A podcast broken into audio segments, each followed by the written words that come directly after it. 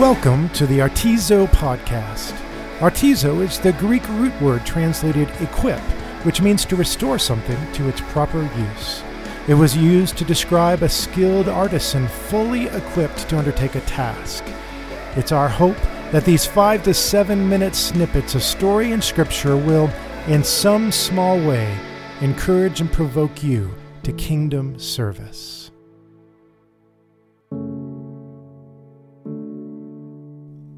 We began this series by describing the Greek word artizo, which implies that things in the church are not as they should be.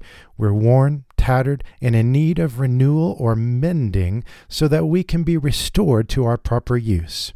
And Jesus, out of his great love for his bride, the church, has given her five equippers to make her whole and imbue her with purpose. Ephesians chapter 4.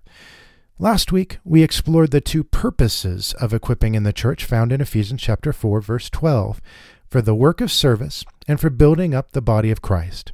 Then, we walked through the first goal of equipping in the church, unity. And the text mentioned two kinds of unity in verse 13 unity of the faith, the gospel handed down to us, and unity of the experiential, participatory knowledge of Jesus Christ, the Son of God. This week, we'll take a brief look at the second goal or impact of equipping in the church maturity.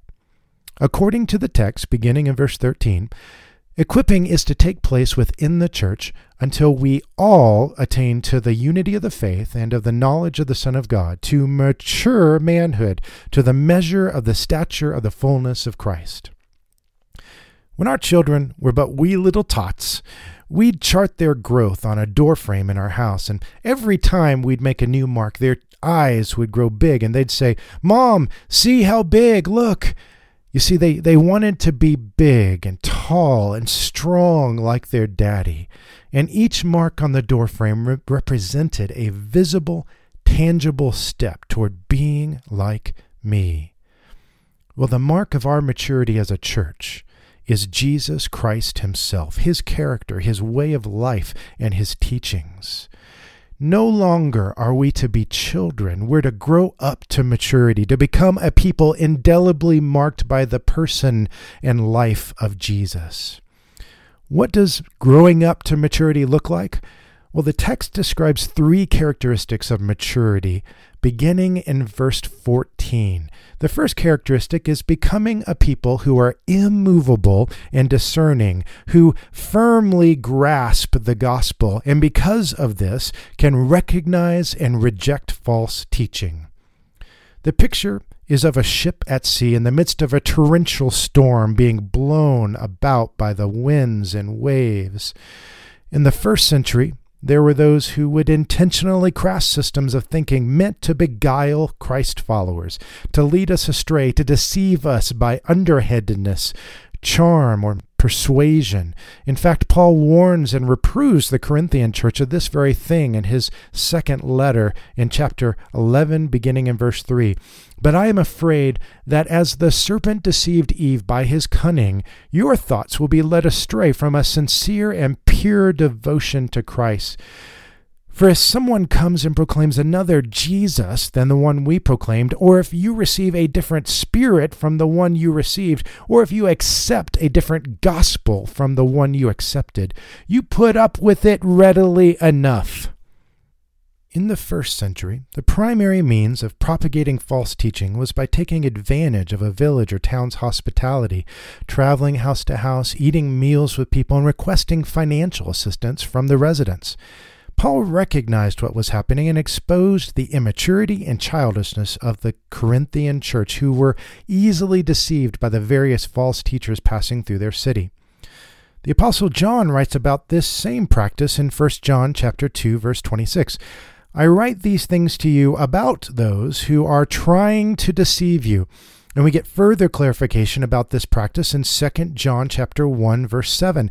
Many deceivers have gone out into the world, those who do not confess the coming of Jesus Christ in the flesh.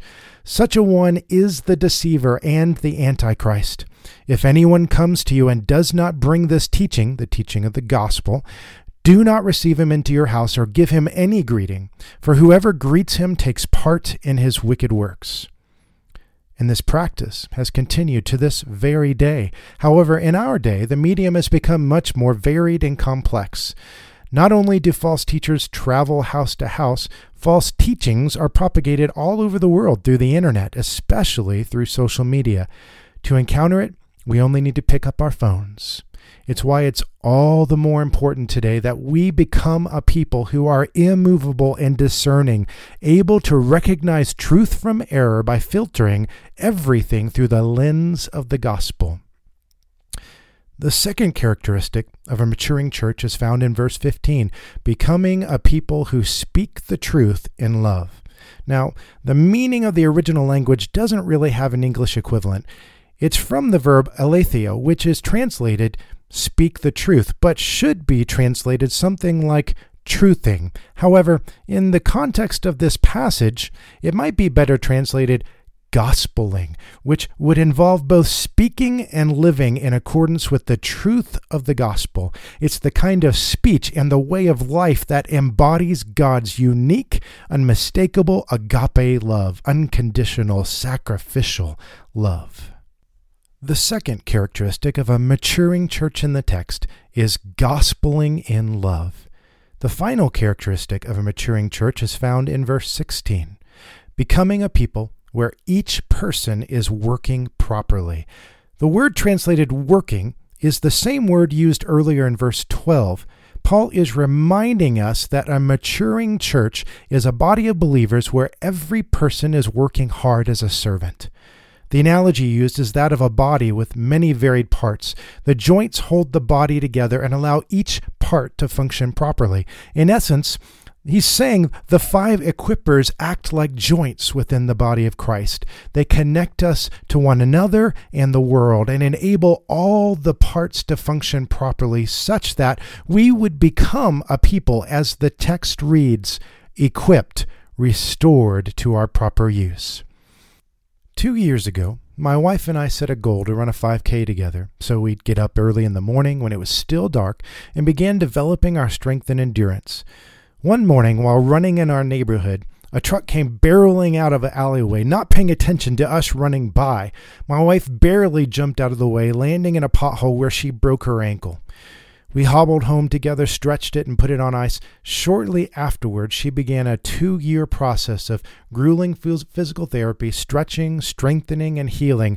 And finally, last week, we began training to run a 5K together all over again. In the same way, our physical therapy in the midst of our brokenness is strengthening one another in and through God's unique, unconditional, sacrificial love. And it's this very love that is the balm to our brokenness.